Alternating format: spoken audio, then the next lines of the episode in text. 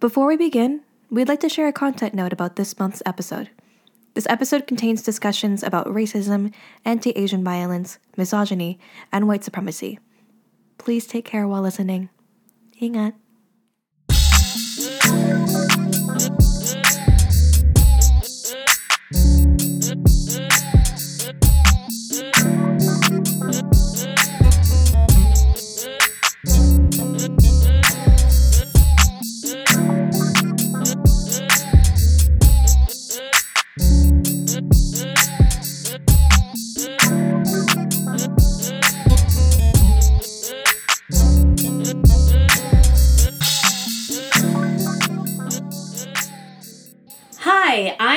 Paula Bautista. I'm Belinda Corpus. I'm Mary Chris Rivera. I'm Isabel Canaan. I'm Ellie Posadas. And we are The Tita Collective. All right, how's everybody doing today? You know, Oh, so good. life.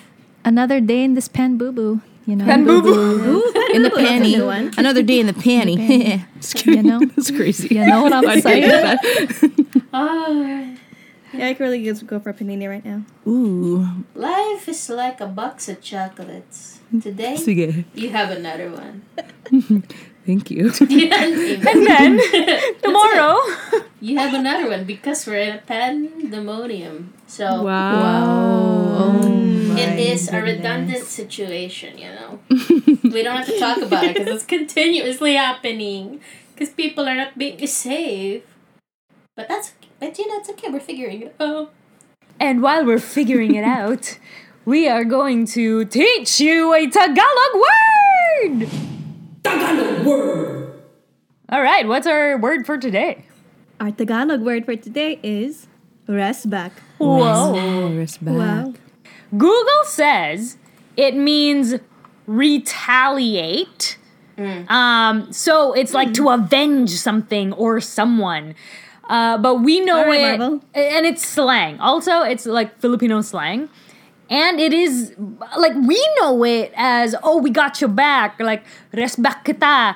That's how it kind of evolved. But it started with like Uy, rumesbak tayo sa gagong yun. Yeah. And then we'll we'll join you kind of Yeah. thing. But now it, we've shortened it up to just resbak kita. So that means uh, we got your back. Don't you just love that? Don't you just love how language evolves? I mean, Molly loves it too. My dogs freaking love it. And if you haven't picked up on it by now, Molly is AP's small dog. Yes, she's a cocker Shan, a cocker spaniel Bichon. Wow, that's fancy. So fancy. Okay, okay. Wait, but she's not your smallest dog, right? No, my smallest dog is um, Phoebe. She is a Bichon poodle, a Bichon poo. And she uh, trots around with her tail between her legs. So, Oh my gosh, is she scared of other dogs? Because if she is, I will resbak her. Oh! Boom! absolutely. First sentence down. Boom. There you Bring go. it on there you go. Okay, who's next? Try to fo- think of like a sentence to follow up. Yep, Like you just did a whole roundabout way with a dog with two dogs. True. I don't know how we got there, but we did. Hoy, I need resbak on creating a sentence about resbak. Yay! She squared it up. Okay, here, I'll do the Tagalog one. Okay. Saan ka pupunta? Kailangan mo ng resbak? Hey. Mm. Translated to, where are you going? Do you need backup? Oh. Hey. So kind of like the translation is very broad, like most like the Tagalog slang is. It's like it can mean like have your back, but it also means it trans can translate to like your, your backup. The synonyms are endless. I got one. If you find yourself in times of trouble, I will resbak you. Yeah. That's so sweet. It should be like a motivational quote, like Yeah. live, laugh, love. Let's get rid of that and just put resbak instead. Oh my gosh. Yo, I would have a print of resbak up in my home. Yeah. Yes. oh my gosh. Merch, merch, merch. Whoa, I yeah. was just thinking that like Here first. I know, and then you can put resbak on the back of the t-shirt. Oh my oh god. Oh my gosh. And then like an outline of a hand, an outline of a hand. Sige. Rest back. Wow. Okay, I got it. When the titas are on stage, we resbak each other. Absolutely. Makes sense. There was not supposed to be a question mark at the end. But yeah, but yeah, that's my sentence. And there I said it. And here to talk more about Resbak is Ellie's mom. Nagsama ka ba ng mga resback na mga barkada? Para magumanti tayo? Oh my gosh. Resbak. You gotta love Rest back. Resbak indeed. Uh, speaking of resbak, uh, this uh, this week, this past week, and these past couple weeks, we've been rest backing each other so much. Yeah, I mean, to switch gears a little bit, you know, the word resbak has definitely had like more meaning in the last few weeks as part of the Asian community. Uh, and so we, we thought that it would be really important for us to dedicate an episode just to talk about all the Asian hate crimes that have been happening, kind of to give insight on what our experience is, and also to kind of offer a safe space of uh, maybe to offer some people healing, uh, just in, you know, to casually talk about how we've been dealing with the situation. I think um, on social media, it's definitely been a conversation, and rightfully so, about how um, we can support the people who have been affected by this, and um, how white folks can show up for the Asian community, you know, in different ways of uh, fundraising and in having conversations, and how to reach out to your to your Asian friends. But I think that it's important for us to kind of candidly speak about how we've been feeling emotionally as well. Because it's been such a surge of information out there, we wanted to offer a space where it kind of touches on sort of the emotional and mental side of things. You know, it's been a lot, especially for us. We do have um, a platform and a community online where we do find it it's responsible of us to share these resources and to be leaders in the community. But oftentimes, um, we don't really offer ourselves the space to sort of feel what we've been feeling. And so I think that this is our opportunity to sort of reflect on those things and express how we feel as humans who are Asian and living in the world today. Yeah, that's been um it's been been very challenging. I mean, for me, it's just been an amalgamation of emotional just like climbing, I guess, and like just like fatigue. For like full disclosure, like I've been going through a lot of like personal familial um like issues and and um and problems. Um, like I, I just lost my grandmother a few weeks ago during the same time that all of the all of the hate crimes were starting to be more publicized and more publicly like known and things were really starting to happen. Um, and the stuff in Atlanta was happening. It all kind of happened in one week for me. So by the time I guess like when things started being actively discussed, I was already at like my max for emotional capacity and it kind of there's a lot of guilt. And I think there's a lot of different colors and there's a lot of different ways of dealing and supporting and going through all of this cuz regardless of how directly or indirectly connected you to, you are to these situations and to these to these people or however you um, take it there's no correct way of being human you know in that sense and like dealing with trauma and dealing with mourning. So i think in discussing this i, I just want to because i know i dealt with a lot of like guilt of not being able to be active on social media about like speaking out and not being able to just emote because it was i was i was just like generally exhausted because of my own stuff you, like that i was dealing with which is also rightfully so and i honor the space that i took for myself but it doesn't mean that i was being a bad like asian person for not fighting for my fellow people that are going through these things. We all kind of show our support in different ways and i guess my what i wanted to put forward is just that just that like like you have to take care of yourself before you fight with others but it doesn't mean that you don't fight at the same time. But when you're ready because it's it's not it's not a just now it's a long haul situation I found myself doing a bit of bit of both trying to f- make sure I take time for myself, but also I had like a haven't been as super active on Instagram, just like in general before this had happened or before the shootings in Atlanta happened. Um, but I knew about all the anti Asian attacks that were happening across North America, like really globally.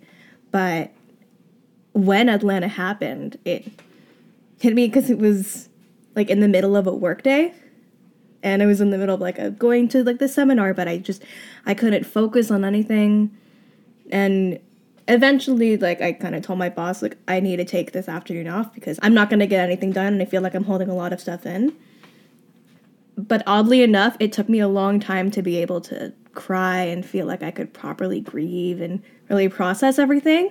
I think in the midst of all that, I was doom scrolling on like inst like especially on Instagram, which I kind of now associate with like finding a lot more infographics, and it can be like more of an activist space, and I like it when it's like that. But I couldn't stop just like going on Instagram and like looking at other people's stories who were posting about it, and then getting mad about people who weren't posting about it, and knowing that's not just because someone isn't posting about it doesn't mean that they don't care. But I was also finding myself just doom scrolling on Twitter, which is not a really great thing to be doing either. But I don't know. I found myself kind of like in that vortex, and it's really uncomfortable. But it's, it's one of those things where I don't know what it is about it that feels like I can't stop. And I know that I should stop because I know that it's affecting me. And probably wasn't until later that night when I really felt like I could actually release everything that I was feeling. But then also knowing that it wasn't everything because going through trauma and grieving is just it's constantly a wave. It's not linear. It's never linear. On it, and like I'm still kind of dealing and processing with that because also the anti-Asian attacks haven't stopped since then. So I think I'm trying to find the balance between honoring my feelings, honoring all these emotions and what my community is feeling too, and properly being able to like ride them out and not suppress them because I know that I have a long habit of doing that of suppressing things until it really explodes, which is totally not healthy. But trying to find the balance between that and then going into like the downward spiral. Yeah, it's it's really hard to find that balance, especially because I don't know, I feel like and sort of like an immense pressure when it comes to situations like this because part of me feels like I mean as leaders, I guess we could call ourselves in this community. Well, yeah, we can call ourselves leaders in this community it's hard because I feel the pressure of of having to show up and show up as leaders. How can we show up for the community if we can't show up for ourselves? And you often forget about that. How to take time to like let things process for a second because you know it's sort of this just like wave a blanket of like responsibility that you feel you need to fulfill and then oftentimes when that happens if when i know personally when i don't let myself sit in what's what's going on then i kind of have like a breakdown. And that's sort of what happened in this case because i was constantly telling myself i'm okay and it's hard to stay away from everything because you're on social media. Like i i suppress things like this so much. And it's also really interesting because it makes me think of that idea of like nakakahiya. Like i i feel a lot of shame around showing that i am affected in this because you know i'm sure other people have it worse. So it's just like it's hard it's really easy to gaslight yourself when it comes to this kind of trauma. It's so easy to do that but the reality is is that like everyone has you know different experiences when it comes to this. It's triggering is what it is. Because you know as us we are filipino women you know like we're asian we're six asian women. And so it's so it's so easy to kind of like uh, for stuff like this to like remind you of a lot of times. I'm, I'm sure everyone has an experience of of being fetish, fetishized and um you know stereotyped and and so it, it was triggering in that way which in, in a lot of ways that i thought just like didn't bother me mm-hmm. it's just bringing up a lot of shit if there's anything that this experience has taught me is to really sit with how i feel for a second and and and to sit with it in my higher self just like mary chris like what you were saying i really had to take time to like take myself off of Instagram. It's such muscle muscle memory to go on there. Like I know it's not good and healthy for me to be scrolling all day and and like you know you you like dig yourself into this hole because you know it started with you know me me reading up about what happened in Atlanta and then then finding myself in this downward spiral of like watching these videos, you know, and my partner was like, just like delete the app just for today. Like, you don't need to watch this. And then everything happened with Vilma Kari or Carrie. I'm not sure how to pronounce her last name, but, you know, I was told, like, do not watch the video. You don't need to watch it. The headlines were traumatic enough. And so I didn't. I'm, I'm glad that I didn't, but either way, like, you know, knowing that it's happening, there's a lot of things like it affected me enough. And it's like, yeah, it's it's kind of unsafe also too when it comes to this st- sort of stuff because a lot of people were posting this um, video uh, kind of like really frivolously and it's just like I don't need to watch this and also like sometimes you I'm I'm trying to search to see more information and I just find myself like the video is fucking playing and it's like oh my god like I don't need to watch this. And so it's hard. It's like I wish people would, you know, offer trigger warnings or be more considerate of the fact it's like what does that do to people to like be very careful about what you're posting. And and you know, we did have this conversation about how we wanted to go about um talking about this and you know, we made that post uh take care of our titas and I mean, I think that spoke volumes for a lot of people. And we were really going back and forth of whether or not we should have a caption to that. And it was like, no, you know, because Belinda, you were talking about that idea of radical rest. And sometimes it's like, yeah, we can show up for the community, but also like take care of ourselves at the same time. And it's just something that we're navigating and trying to figure out. But yeah, it's a lot. It's just a lot of heaviness. It's it's all over the place, really, for me. Something that you said, Ellie, of like um other people have it worse. So I feel like my feelings aren't validated. You know what I mean? I, remember when the Black Lives Mo- uh, sorry, the Black Lives um, Matter movement happened. And I know it's been happening for years, for decades, but I'm talking about the 2020 pandemic boom. When that happened, a lot of conversations started sprouting up from it. And um, you know, as a person of color, things just started popping up of like conversations that we would have as people of color uh, that white people are just hearing for the first time now. And I'm like, yeah, yeah, we have those conversations. Um, and there were times when they were like, yeah, but you're Asian. It's it's different. And I'm like, I know it's different. Like my conversation is going to be different from their conversation, but it doesn't mean that I don't have a conversation. But that's how it felt though. They were pretty much saying like, no, no, no. quote unquote, you're the good kind of of person of color. Like no, that's not that's not a thing. What are you talking about? Like it was so frustrating, but but in that moment I remember that moment I like I shut down. I just kept quiet because I didn't even know what to say. And that's how I felt when the news came of like the Atlanta um, shootings and uh, just uh, I I shut down again because I was like, am I even allowed to say anything? Like that's what how I felt. Like I felt guilty to stand up for my people I and I didn't know what to say. Uh, and instead of me like feeling like uh, I'm I am I am I am hurt by this by this, I felt like, oh, but other people are more hurt. So maybe maybe this doesn't matter. Like my hurt doesn't matter. Ugh. Um, and that obviously is not the case. But it's it's just so so interesting. I had to check myself of like where is this coming from? And it sucks because it's coming from friends too. It's friends who are white who are saying this um you know and they don't see the different sides of racism. Like you know when it's they what is that called? Um positive racism is what they would call it? And it's like it's racism. At the end of the day, it's racism.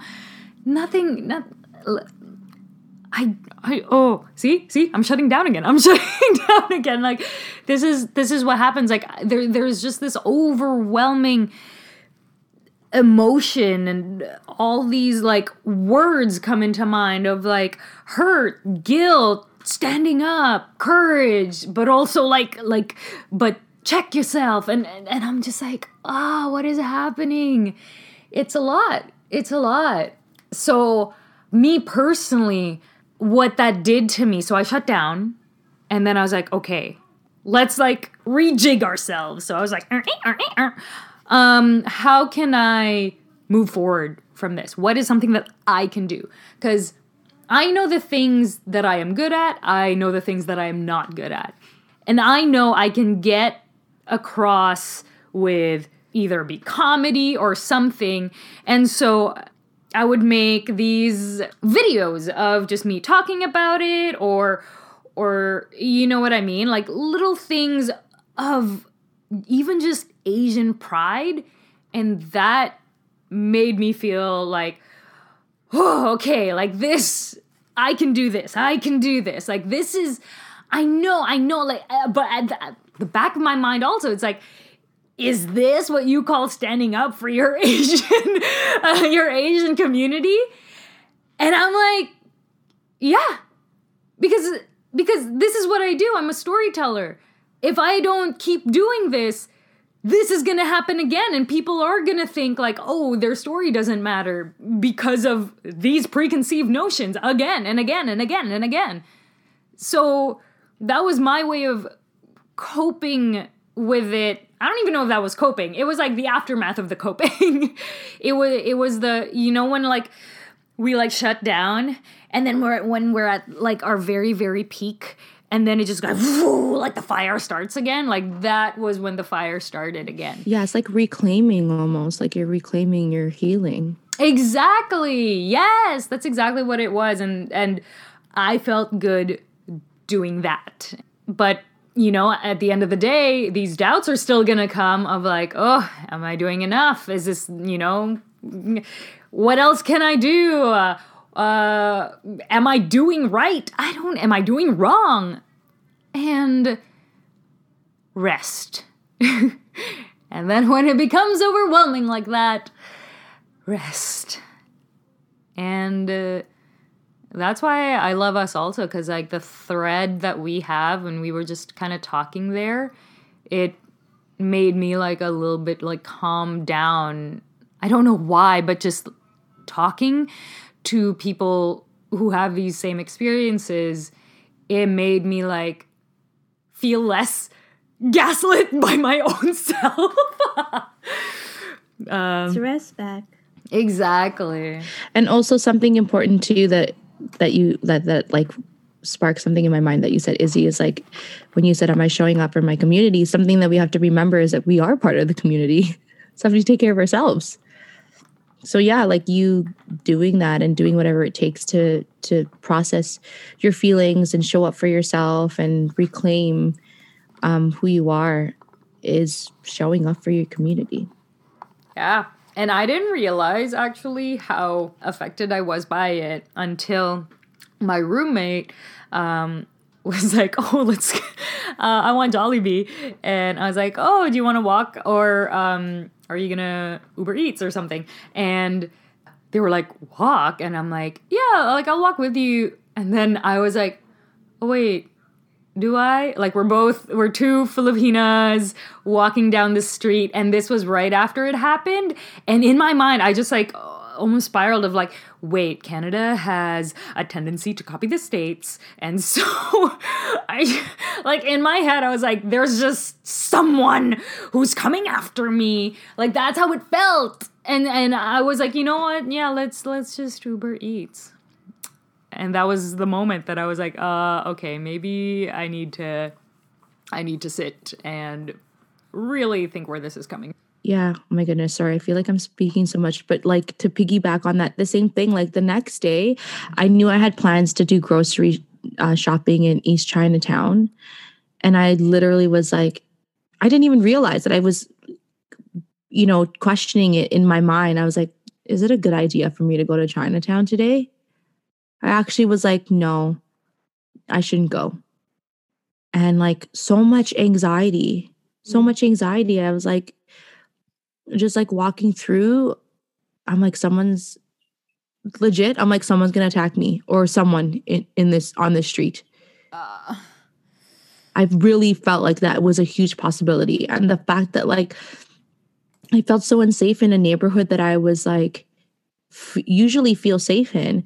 But the thing is with these things, it's like when it's like a domino effect. You know, one crime happens and then it just gives license to to continue to do it. And that's why shit happened in Atlanta and then that stuff happened in New York.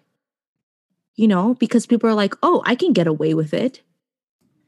And Yeah. I think I like I I knew that I was upset about it, but low key I didn't even want to say like during our meeting last week, this time last week, I was crying during our meeting when we were talking.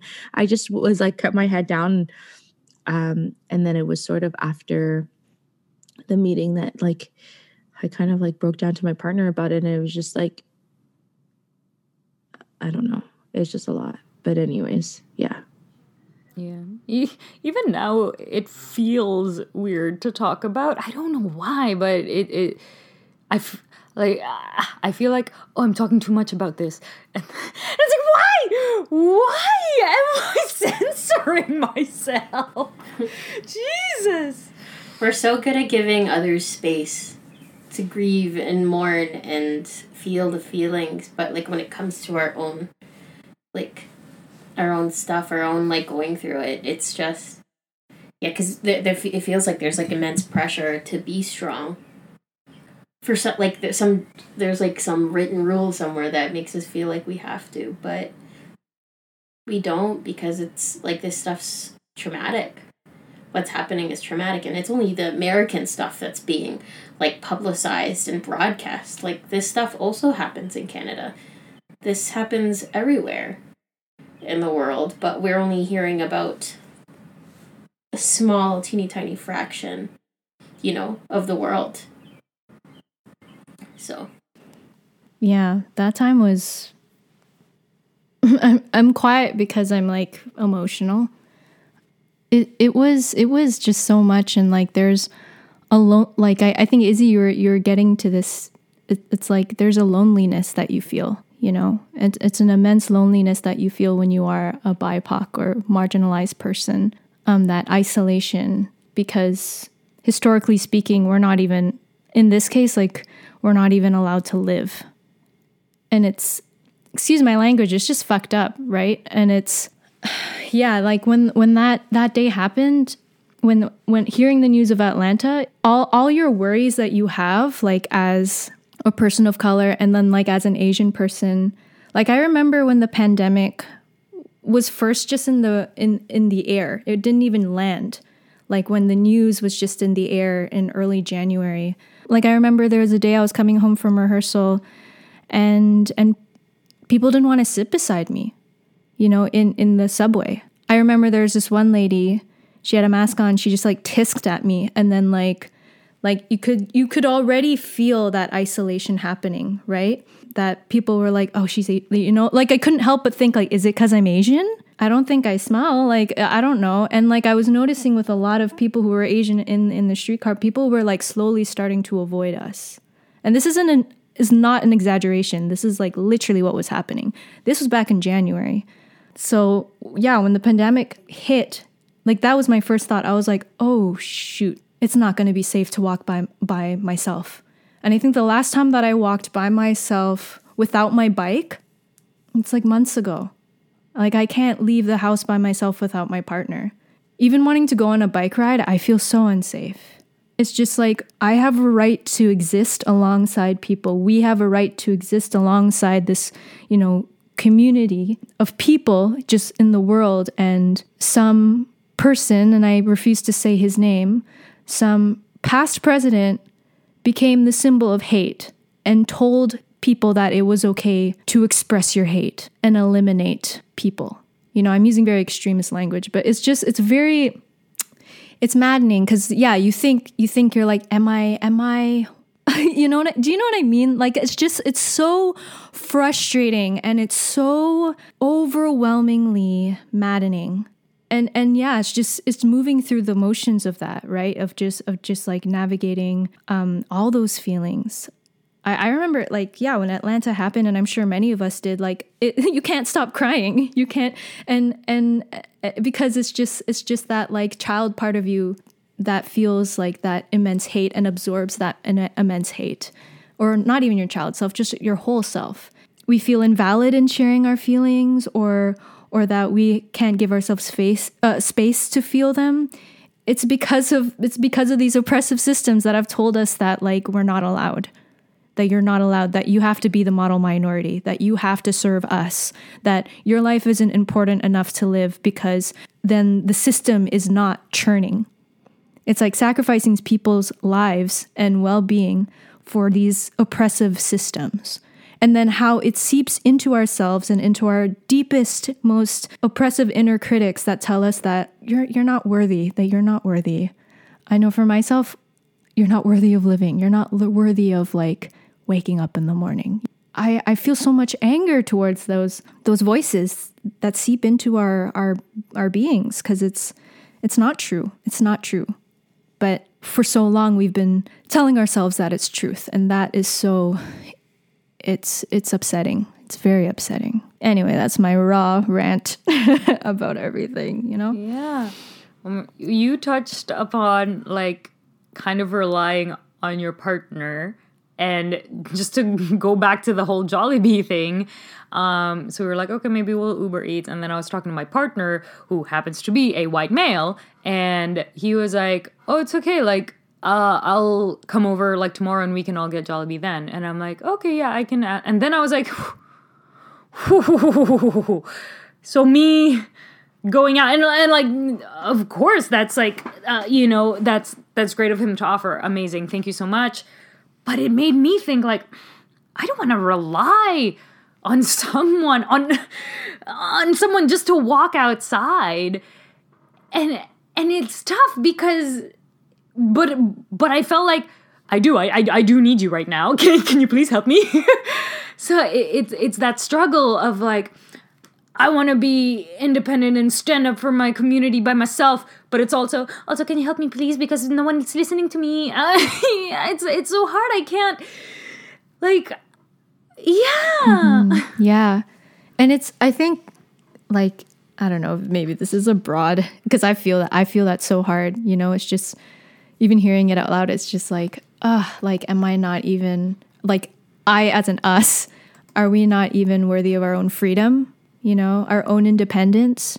Of course we are. Of course we are Yes. and I, you know it's it's not wanting to give those like oppressive powers um more power because they're you know it's like it's like you strip away power from us like we don't want you to be powerful. This is like so not articulate but you know what i mean? Like they i don't want to give you more power like through my fear. I don't want to give you more power through my fear but i still live in fear. Even being um like even being a woman you know it's like oh my gosh like already having that fear it's so many layers so many layers.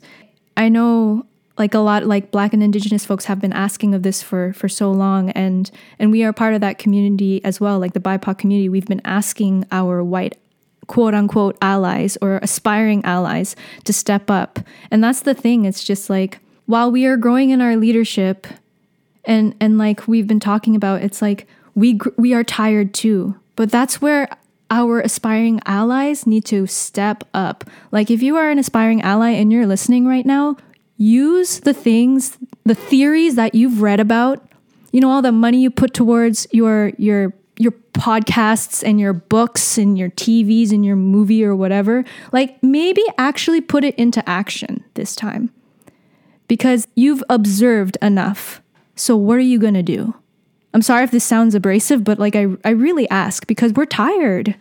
We are telling you we are exhausted. And and we can't keep being exhausted. and it's not a lot to ask. It's like this is something that, you know, we live through every day, you know, BIPOC folks, like that's something that we live through every day. So the least you can do is show up, you know? I think a big part for showing up too, especially for a lot of people who this might be really new to, is that like racist microaggressions. those also take a lot of weight. Those are also really frustrating and they're harmful. And even if like if you don't have money or resources to be able to donate, then you know, maybe like even speaking up if you hear somebody making like a really bad racist joke, if you hear somebody who's like trying to make a joke about like a, where the punchline is like an accent, maybe like call them out on it. You hear like problematic like uh, around Atlanta, there was a big discussion in like a big friend group chat, and we're talking about how it's so layered. There's the whole discussion about it was an attack against like sex work, like the hate crime and the racism, and I know for me, um, the fetishization of Asian women. If you've seen Dita jokes, you know that my character did the baby fully. You just like will call this out, but that's a huge thing it really sucks to feel like that to feel like you're so dehumanized or that just knowing that somebody sees you and they don't even have to know who you are or they do and it feels even worse when they do that but to know that they don't see you as a human that they see you as like an object of their fantasy of their desire and that's all that they see and like of course what happened in atlanta is obviously terrible. It's obviously not right. It's really wrong, but it's also even like seeing even seeing this on dating apps when I was on them. The fucking weird messages that you'd get about once they find out like once they found out that I was Asian or that I was Filipino and then putting these like tropes that have been put in the media. I was just like, oh, you're really submissive. I'm like, whoa, what where the fuck did you get that from? Like I watch hentai. I'm like, this is not a good thing that you're talking about. Why are you telling me this? But it's, and it's like, so blatant. You know, it's like that's literally fucking inappropriate. A hundred percent. Or like they call you exotic and they're like, that's a compliment. It's like, no, it's not. No, that feels ter- like that feels terrible. What you're telling me is that you're not trying to actually get to know me as a person. You're just seeing me as like some sort of object to fit whatever the fuck you want. And like that's a big like that's like a, that's like a big layer in that. And I wish that was something that was talked about more. Because obviously like women are sexualized in general or asian women it's like a whole different subset of it. And it sucks and it's harmful and it feels terrible. Especially if you, especially if it's like somebody that you know who's making these offhand comments but like oh i'm not talking about you. I'm just talking about like this k-pop star that i really like. I'm like okay but she's asian do you see how this could be parallel. You see how the way that you're talking about her can also reflect how like it makes me think is that how you think about me? It's these it's these small little microaggressions i feel like people don't realize how harmful they are. And of course like you know the combination of the anti-asian racism obviously but all the layers that intersect on top of that. It's like i can see how this progression came to be. And i don't know about you but i know for me through processing everything i was like that wasn't shocking to me. You know, it's like it wasn't like something that came out of nowhere. I knew this was happening. Like we knew this was happening. We knew these attacks were happening. We lived through, like, we lived through this harm as Filipinas, as Asian women. That's a very good way of putting it. Like I there was something that I was missing. I didn't know what that was and it was that that I wasn't surprised at the end of the day. Yeah, cuz this isn't new. This this shit's not new. Like all racism is not like a new like a new concept that all of a sudden is like trending now you know but that's how the world is taking it but you know like right now it's very hot in the media and i'm using air quotations because of blatant human brutality shit is happening shit has happened for so long on daily basis is like this is not new, but it's new for some people. It's like bright-eyed and bushy-tailed new for some for some folks. And you know, like it's it's unfortunate that like it like it's only now that we're we're taking again air quotations like people are taking things seriously and are trying to fight the good fight and support us and all that but it's like where were you like yesterday like last year before the pandemic you know like for example like I think like I feel like as women of color, as a woman in general, like you're kind of like programmed to repress. And I remember like this is a thing I don't really talk about very openly, but it's something that I've repressed a lot um, and have discussed. But it's like one of those things that, like, la- around, I think it was like about two years ago, um, I was finished teaching. One day I was waiting for the bus in Toronto, downtown Toronto. I was heading from teaching a class to a rehearsal for a show that I was doing. Ironically enough, it was about stories of people's immigration struggles and like running from like war torn countries and the shit they had to get to, like to go through to get to Canada. Uh, it was a very intense verbatim show that I was working on. Um, and a lot of trauma and like like like it was verbatim, so I was reading word like memorizing word for word like these these folks is like traumas and not really letting myself um kind of take like I there was like a saran wrap covering me in terms of like protection like of like of like space so that I don't have emotional breakdown during this rehearsal process because it was really traumatic um like the content and it was very triggering so I was very cautious but it was just another day. I was on my way to work um and then um a person just like came up to me and just they weren't uh, they were very frantic and they came up to me out of nowhere and it was just like go back to your country. Got in my face zero like like like there was somebody with me uh, like a, another woman but she was she was white and she was like like she fully witnessed she was probably a few feet away from me um and just bear witness to it but didn't say anything. It was a scary moment like but like you know i was not expecting her to like fight but it was just like also i was not expecting to get attacked that day. Um and this was two years ago. Two years ago from like like before pandemic time. So this is you know and in downtown toronto in a place that i felt relatively safe in you know broad daylight. Um, and then i had to make it to my rehearsal where i had to talk about other folks' um, triggering trauma about being like you know escaping their war torn countries. And i was just sitting there being like well something like something this just happened.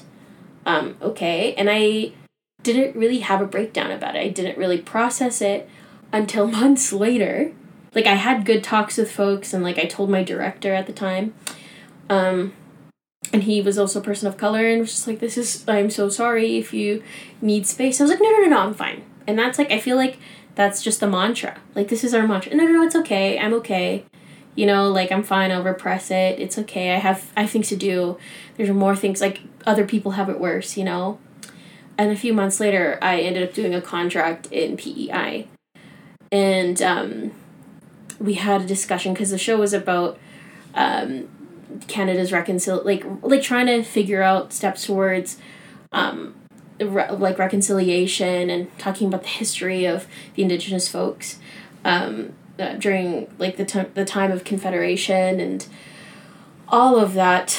So a lot of heavy stuff. It was a, a lot of heavy learning that year but i remember we were talking about having a just like a circle discussion on like the first day of class program where they were like has there been a situation where like you felt different or you felt other and I was like, oh, okay, well, this just happened to me a couple months ago. And then right after I told it, people were like shocked because, like, I, I get, you know, like it was a traumatic situation, but I didn't let myself feel it. Um, and then I had a full breakdown, like in class, because I was like, oh shit. I guess I just haven't allowed myself to like accept the fact that this is happen this happens. This is constantly happening and it happened to me could have happened to anyone. But you know because of because of just the blatant racism of folks and closed-mindedness and not you know of ignorance we like like we we end up just taking these situations and soaking it up and holding on to it. And not like for me i know i it took me months before i was like oh that that was trauma. That was a traumatic situation. And like the world has not changed from two years ago. You know it's if anything it's worse. Um but it, it, it hasn't stopped. Like this is not new. This is not like this is not a cool new TikTok dance that we're all dancing. You know, this is our lives. These are our daily lives. And yeah. It's it feels like the survival. It, like we're just survive. We're just trying to survive constantly. And then with the added layers of the pandemic and the added layers of you know, just, you know, like trying to figure out how to make money every you know, it's exhausting. It is exhausting and like to echo what we've already talked about, like it shouldn't just be on us, the ones that are like you that that constantly have to just live through these situations every day and not to negate anybody else's kinds of traumas because like and and like like hardships and stuff but when when you see that other folks are having a hard time and like just showing up and like checking in it's it could be as small as showing up and checking in and being you know being a resbak to uh to your to, to your friend be a friend be a friendly person like you know like like make those make those make those like step in comments where if you hear it like exactly what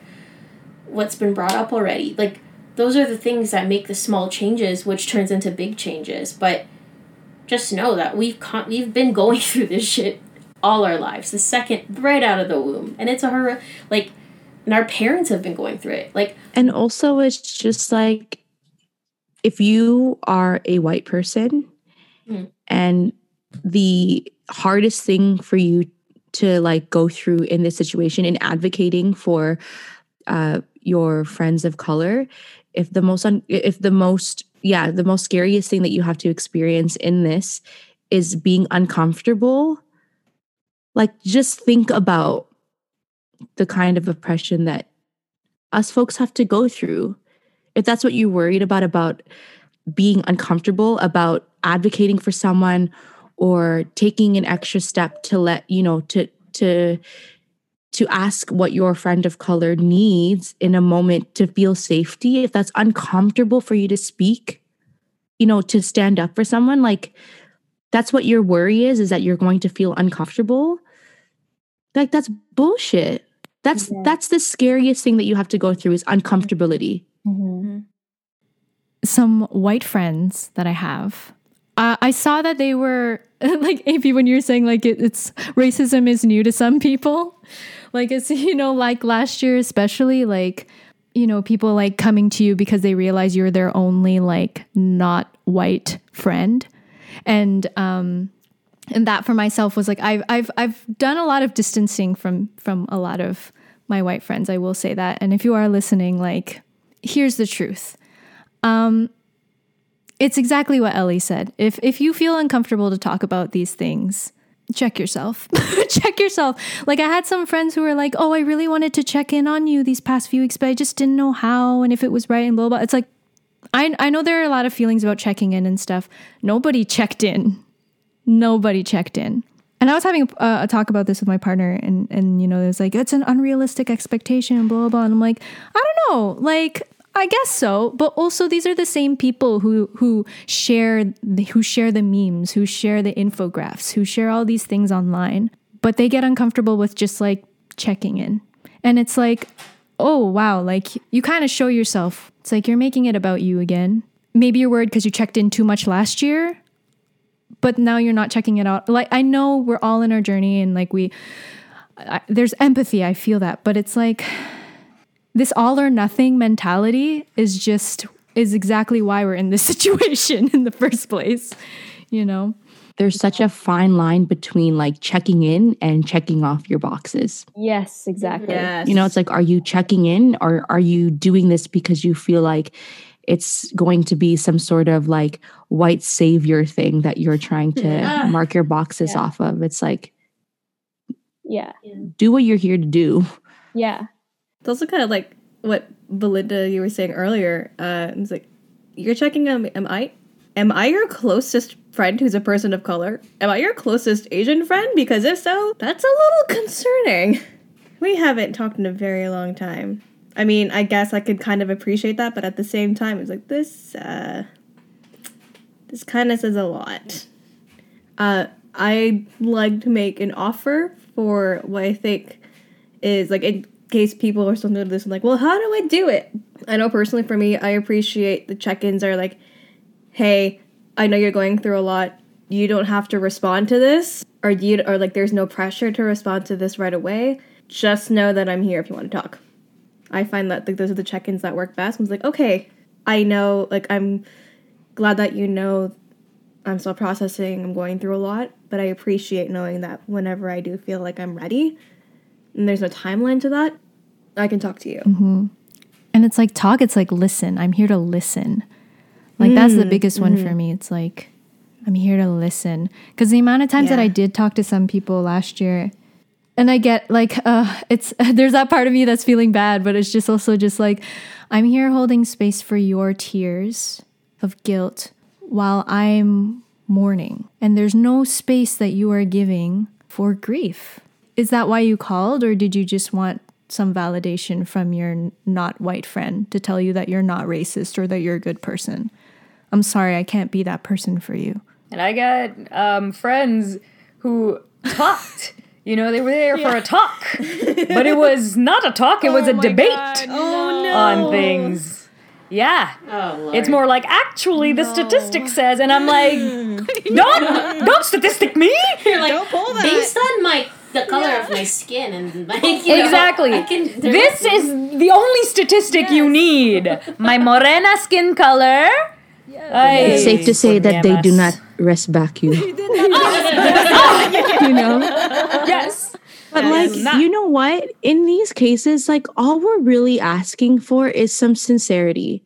Cause I understand, like, I knew that well, I'm also a POC, so it's like the experience is gonna be different from a white person. But like when shit was going down, like, you know, with everything that happened at the beginning of the year with George Floyd and and BLM, it's like, okay, I'm I'm going to reach out to my my black friends. Like how how do I go up this? And so I had to be very careful because I'm like, I understand that a lot of black folks probably don't want to talk about it right now because it's processing.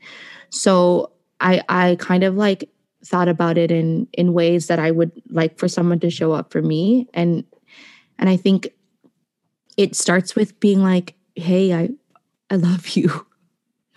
And so a mm-hmm. lot of the time it's like, hey, I love you or like I'm thinking about you and and kind of easing into it and also being like, yeah, I'm here to listen if you are ready or even want to talk. But aside from that, like I love you. And it is about being like really holding space for someone. Like hold space for them. Because also going back to talking about uncomfortability, like that's a fucking privilege to feel uncomfortable in in these mm-hmm. situations. Mm-hmm.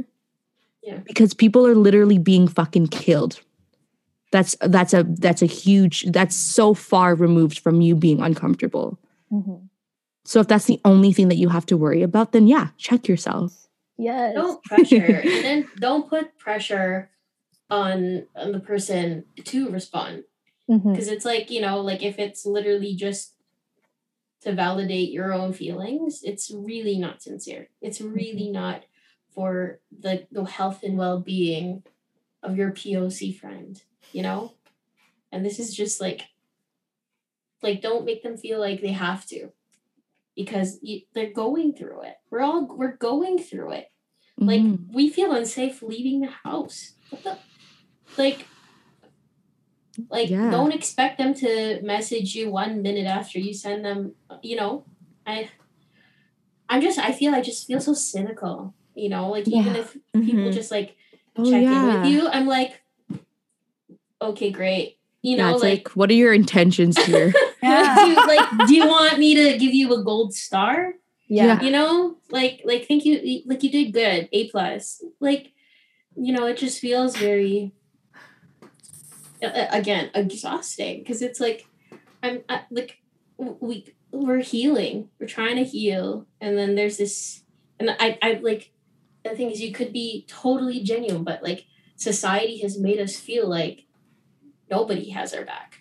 Mm-hmm. Society has made us felt like like there people are just checking off boxes and just showing face and just hashtagging these like situations. And like i don't know. I I, and I think it's just there's a lot still a lot of like repression and processing that I still have to do because I feel like I had to I didn't I just didn't have the capacity at the beginning of when things started really getting really really bad. But yeah I just I think I'm still going through a cynical phase right now because I'm like great cool like what do you want like what do you want from me? Like I'm like I'm just tired Yeah. and like and it sucks because you know like so it's hard enough like it's hard enough like Yeah. going through everything nowadays There are. Oh, sorry. Did I cut someone off? Oh, Oh. I just said yeah. Yeah. like who do you trust Yeah, I anymore, you know. I do want to say that there are there are some of my white friends who have like showed up in ways that I'm like really appreciative for. Like I had Mhm. someone, um, both her and her partner are white, and said, "Hey, like, just letting you know, like, like I hope you're doing as okay as you can be, but just like you know, my." My husband and I recently just got a car. So if you ever feel unsafe in any situation, you just call me and we'll come pick you up. That's You know? awesome. That's awesome. That's great. Take Yeah. notes folks. Take right? notes. and it's just like yeah matter of you know like straight to the point it's like i understand this is what you're going through and this that's action. That's taking action. It's like yeah. this is what i can do for you right now and be like this is this is it here. Like it's like tangible shit. And it's true and it's like i really appreciate that because it is scary. Like i i like just going back from experiences and stuff like i i worked at a filipino restaurant for a really long time and um, it was a well-known restaurant and m- most of our guests were white folks you know which you know it's cool but can be also really scary and you know most of the time experience a lot of like m- like uh, microaggressions and just again blatant rac- racism. It's like you don't even know how inappropriate you are right now. And what was scary about that was that the front of house was all mainly women. So it's just like sometimes i it could be like a really interesting dynamic where it's just like i'm really proud to be working in this place and i as much as i'd love to be you know just be filled with pride going to work i also had to think about my safety because all of us were were filipino women. Um and in the heart of the city like a queen of bathurst the amount of men that would come in just to just sit there not purchase anything, not be willing to like immerse themselves in our culture. The amount of times we had to ask for the men in the back to come to the front because we felt unsafe. You know? And then even even people who came in who who um you know claim that they want to be part of this community or or learn about the community and the types of things that were said like some guy was like so um one do you have chopsticks? You know that was like a like a very very common thing to be asked which i was like okay. No we don't have chopsticks. We use a spoon and a fork but it was like some guy was like um so at what point do chopsticks end in asia where do they start and where do they end i'm like are you fucking dumb What? I- oh my I know. God. and you know, like the best thing is like th- th- my best reaction to do because like I- I'm a very nice person, but I'm also very confrontational, which I know can stress out my managers. But they they they can't do anything but support me, to be honest, because it's all rightfully so. I put my hands behind my back. I'm like, oh, I'm sorry, I don't know what you mean. can you please explain? And after it's like, no, still don't get it. And so it was just like a lot of that, and just like, yeah, the fucking the the the expectation that we will wait to you, you know, wait on you because, you know, we are supposed to be submissive. So that's even like doubly weird. Like being a waiter can be a little fucked up as you know, in in of itself. It's like that and then on top of that being a person of color and then being like an Asian woman, it's like I love this but I also feel unsafe and you know, it's it's hard to navigate and like how do you how do you stand up for yourself? How do you stand up for yourself and and be able to do that because like innately like that, that's what I want to do is I always want to stand up for people but I also have to think about like am I jeopardizing my safety right now? You know, like and especially right now like being fetishized like I'm in a queer relationship with another Filipino woman like that's scary too and it's like I have to really consider you know our safety in, that sense it's like I know that it in addition to being queer we're also Asian. So like the types of looks, it's just like ha- it's uncomfortable and it's scary. And it's that's it's it's hard because it's like I want to say something, but am I jeopardizing my safety? Which is the most frustrating fucking thing is that I can't even stand up for myself because I have to worry about being attacked. Mm. And it's like, it makes me really mad. We just want to live. And like, it kind of just feels like this is something I'm going like currently feel like anytime I say anything, there's so much weight to it, even if it's just like ordering a coffee at Starbucks. Like it feels like I'm a walking poster of like of you know like just like a political statement. You know, it just feels like anytime I talk, it like there's like gravity to it and responsibility and there's a lot of it just feels it's it, it it's it just feel I just feel like I can't if I say the wrong thing, then it'll be taken the wrong way. And then if it's taken the wrong way, then it'll be a direct hit to the full Asian community. Like, like why does my brain go there? You know, like I feel like I'm programmed to Fear.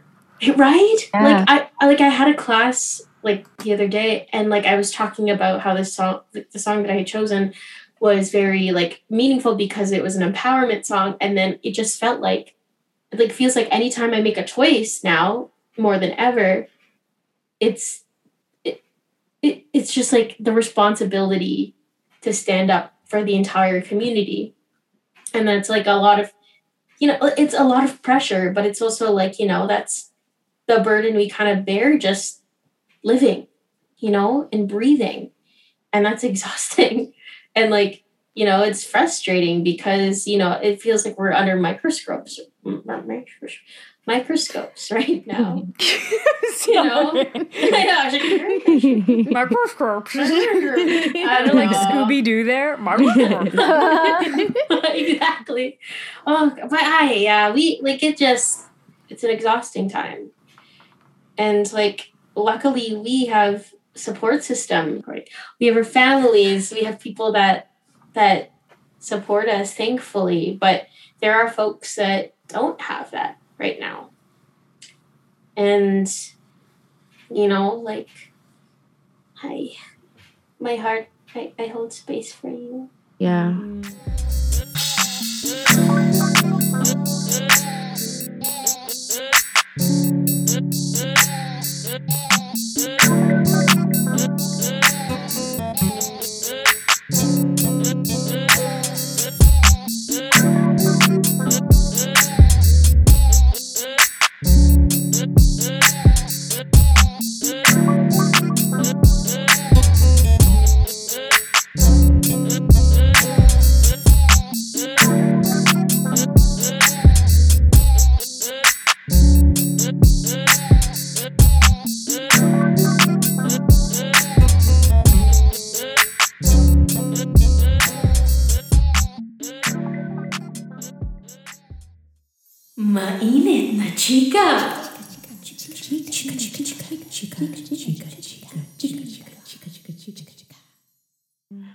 Also as like young people in the Asian community, it is a responsibility to look out for elders, especially in everything that's happening. Um, and that was really scary for me learning about Vilma um, because all of our moms are around the same age. And like, I really thought about it and I had to ask myself when I've been like going through this, it's like, when these things happen in the news, I have to ask myself, what about it is triggering me the most? Like, it's a scary thing to talk to myself about, talk to myself about, to have a conversation with myself about. You, you know what I'm talking, trying to say. But in that moment, like, and I talked about it right after a meeting last week. And I, that was when I sort of had a breakdown. And I didn't watch the video. And there's a lot of things that are, that, that trigger me in this, like, oh my goodness, the fact that no one helped, but also the headline is um, 65 year old woman gets her uh, gets attacked on her way to church.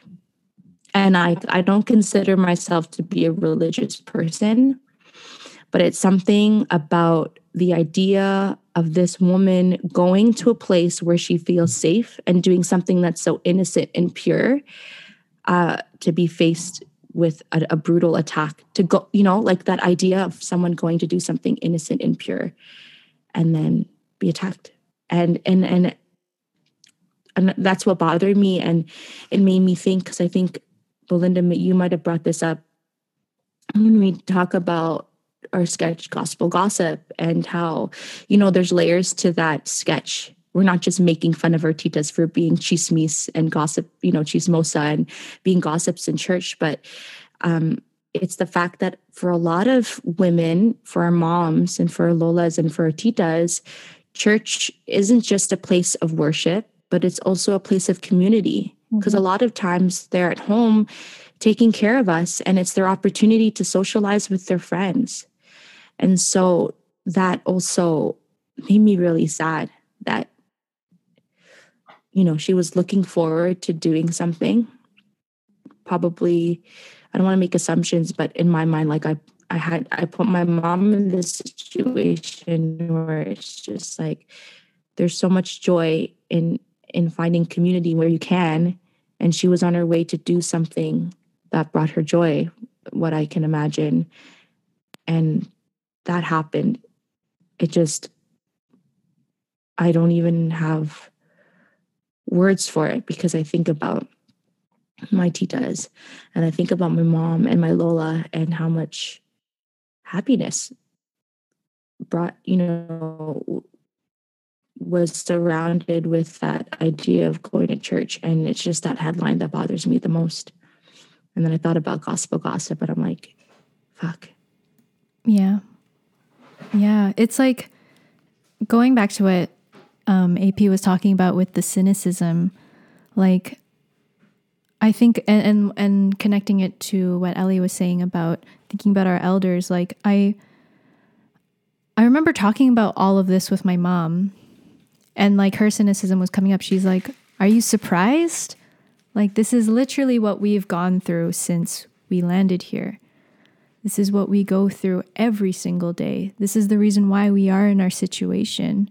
You know, just to see that again and again and again is just, it, it, it's so painful, right? Because as much as we're trying to like fight for our right to live and, and not even in the extreme, just to like have the freedom to to make choice, which is a privilege that we have as our generation. We have the choices to live the lives we want to live, or there are resources there out there for us our elders and our parents like they they've sacrificed so much and to think that their sacrifice is going to result in this act of violence is just um it's heartbreaking. It's so heartbreaking.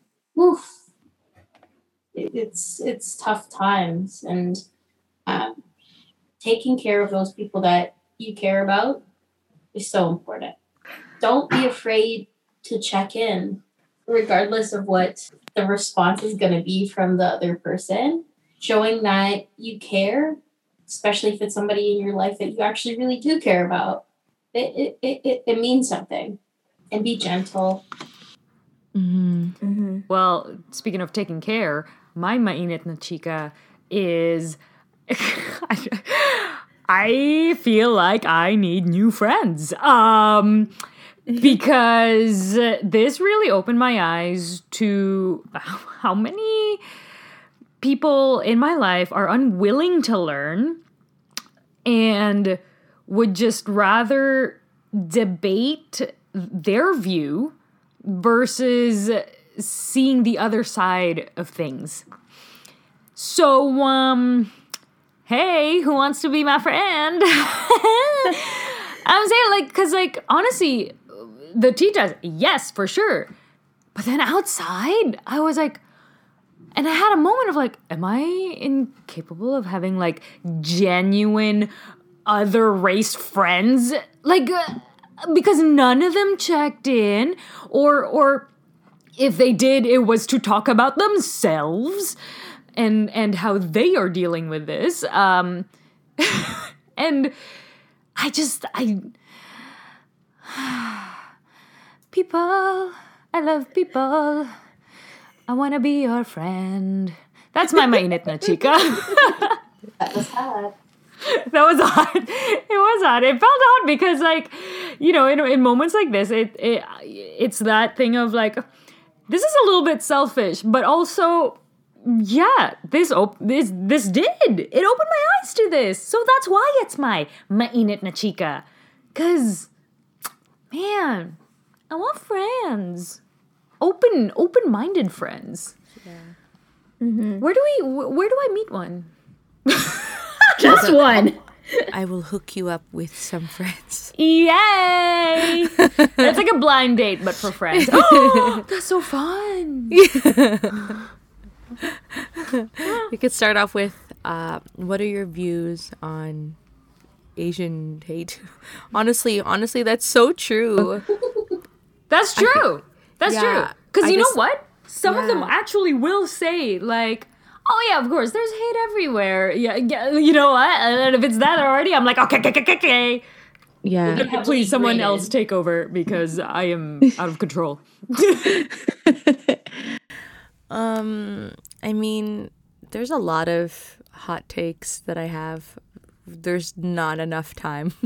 I think maybe it's all rooted from anger, but like, I don't know if this is considered this, but it's like, I mean, I'm a very nice person and I do have friends who are white who I appreciate, but just be warned.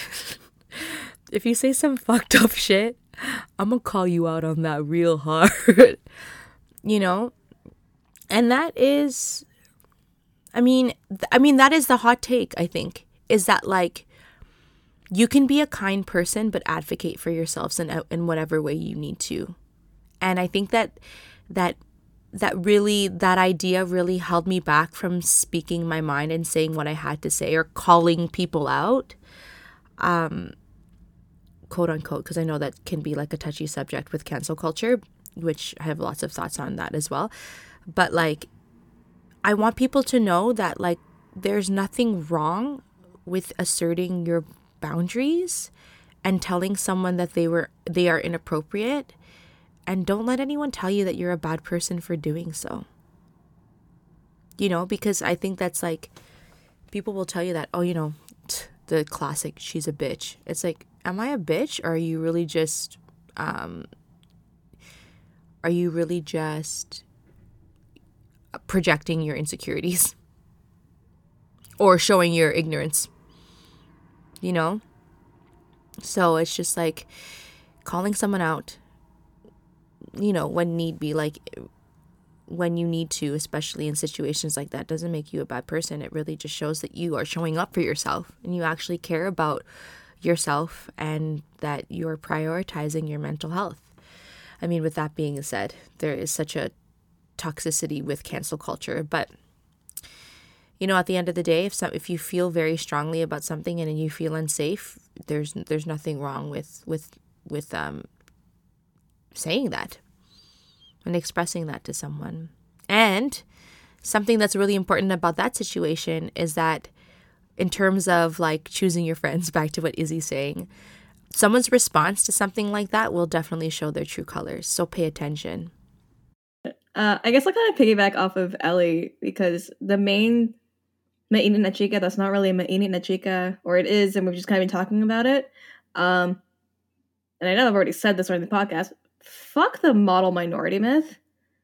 That shit is so harmful, and I know I'm still fighting a lot of that internally. It's the whole keep your head down, keep quiet, be the good Asian, be the oh, even saying it, be like the obedient one who doesn't speak up because you're going to get like other than all that. I hate that so much, but I also know that I'm it's something that a lot of us are still working on, and my main thing right now is just like, fuck that. I don't want to be quiet anymore. It's like I don't like. No, I have a voice if I'm uncomfortable about something, it- it's just it's basically what Ellie was saying. Like, I know personally for me, I'm like I'm not as confrontational, but I'm still working on it and just like really just trying to like channel that like using that like using your inner voice and then also just elements of model minority myth like exist in lots of places and i think it's like it might be a little harder thing to figure out if you see it happening when it's happening but i guess my the chicken to that is look up model minority myth for yourselves. We've been living it. Maybe you look it up if you don't know what it is. Learn about how it's harmful whether you're a bipoc person or not.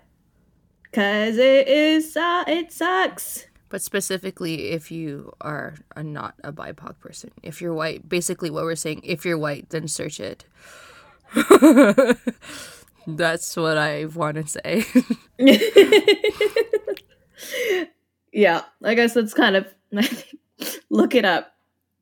We're tired. You can google things. It's there. Use that resource.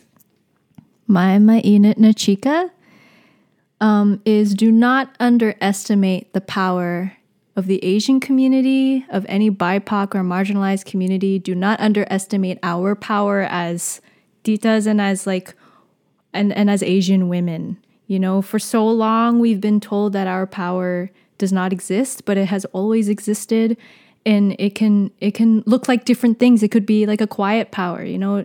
It could be um, a loud power, it, and it and it ebbs and flows. It's so fluid. The fact that we can like, you know, like I I I, I know for myself like what Maricris was saying, like oh like confrontation. It's like it's hard, right?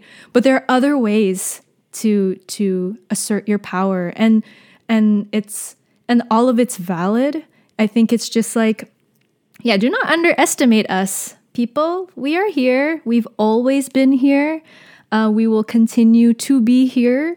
And yeah, yeah, we're we're not gonna be quiet. Um, no, we're not gonna silence. We're not gonna silence our voices. That's the thing. We're not gonna silence ourselves. So yeah, just yeah, show up, show up. That's also my other one. Show up. That's it. i'll add one more thing to that and amplify Yes. Yeah. And like big ups to like, you know, already so many communities that have all like that have been fighting this fight and all our elders who've been fighting this fight, you know, and have been advocating for decades, centuries, our ancestors who like have been fighting these oppressive systems even before we like have been on this earth, honestly, like yeah. Yeah. Oh, there's one thing that I want to add to my my mainit na chica that's different. This is also just a little call out. um, but if you are a white person and your excuse is that you have a lot of BIPOC friends, if that's if that's your way of showing up or if that's your way of justifying your cultural appropriation, uh, basically shut the fuck up is what I want to say. um, it's like that's yeah no that is it is it is not an excuse. I don't want to hear that. I don't want to hear it. Just listen, friends. Listen to us. Listen to BIPOC and marginalized folks when we say, um, we need you to do something. I don't care about how many books on anti racism you've read. if you are not putting it into practice, into action, um, it's just gonna, it's just another book that's gonna collect dust on your shelf. And we're more than that. this is not new news, folks. Like again, broken record. Like this is time after time, tale as old as time. I can quote all of the lyrics that throw it back now, y'all. You know, it's like we're very we're like we shouldn't be appreciative of the space that we're given right now. Like the- you know, like it should be like thank God people are listening to us right now this is not like a a platform that we wanted to have like like showcasing our struggles and our and our like you know like our fears of not feeling safe we don't wake up in the morning like you know what i want to talk about this trauma you know it's tiring. It's tiring. Like basic human decency is not hard. Respect is not hard. Mm-hmm. Communication is not hard if you if you if you're if you if you are doing unto the way that you want others to do to you. Oh no. Wow, Jesus. I, I was saying like I really don't know if that came out correctly. No, I'm just did. Mhm. friends, we're tired, Yeah. Mhm. but we're hopeful. Yeah. You know that these conversations, they're, it's great that they're happening, but you know it shouldn't just be us having these conversations. Can I give one more, add one more little thing? I think Mhm. Belinda, you touched on it before, but like big shout out to the BIPOC communities and friends and organizations and collectives that I've seen doing the work and I really feel are supportive Yeah. in the movement. Like by far and large, I feel the support coming so much more from BIPOC communities than my communities. Just being Which- honest. yeah which shouldn't have to be the c- shouldn't have to be the case. I mean there's a whole thing where it's like how can we do uh make it easier for black folks to show up for their asian folks it's like what? No. It's exhausting. I mean again really grateful and thank you so much but also like white people come on. Thing of responsibility. It's like, oh, that's a whole different. That's a whole that's a hell whole yeah. episode white supremacy. Next Episode on. or like season? Next on. Ugh, my neck is getting tight just Episode. thinking about it Oh my gosh. I'm sorry. like, this is think I'm not like, an overnight situation. no, dude. It's We like you don't know think we're fucking tired? Yeah, these are our raw feelings. Yeah, We're in this for the long haul. but yeah, thank you. To back to what Maricris is saying. Yeah, thank you. Yeah, thank you. Maraming salamat po. Mhm. And I guess with that, shall we move on to a little Tita life hack? There are so many problems in life as you grow. I have shortcuts to make it easy, you know. From the kitchen to sickness to sunburns or home, Tita has all of the answers, like so. Our Tita life hack of the week is to check your resources, get informed, check in with your friends, read the news, have conversations, and be an active ally. That's your Tita life hack for the week. If you don't know where to start, you can check out our. We made a statement on Instagram and Facebook um, where we list a bunch of different resources where you can donate. You can check out fundraisers. Um, that's a good. That's like it's like a good starting point to learn about Mhm. the anti-Asian racism and really just being a good ally, like AP said. And also, if you're part of the Asian community, um, Artita life hack, I just realized, if it's okay to add, um, is to be gentle and give time for yourself to heal. And also, thank you to you guys Yeah. for love you holding space for this. This is healing. This is a yeah. Okay. Literally. so happy. Diwag ako lang, sige!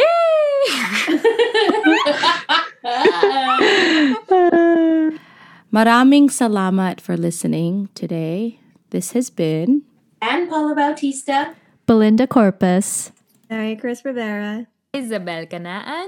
And Ellie Posadas. Thank you. Thanks for listening. Thank you. Take care. Ingat. Stay safe.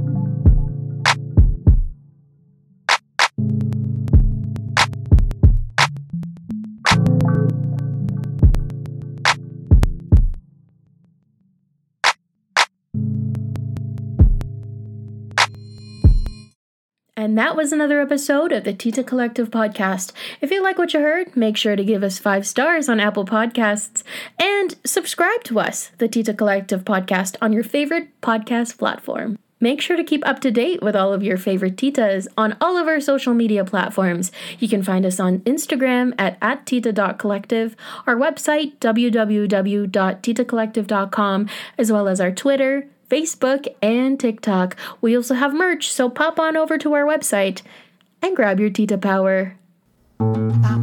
This podcast has been brought to you by the Sonar Network.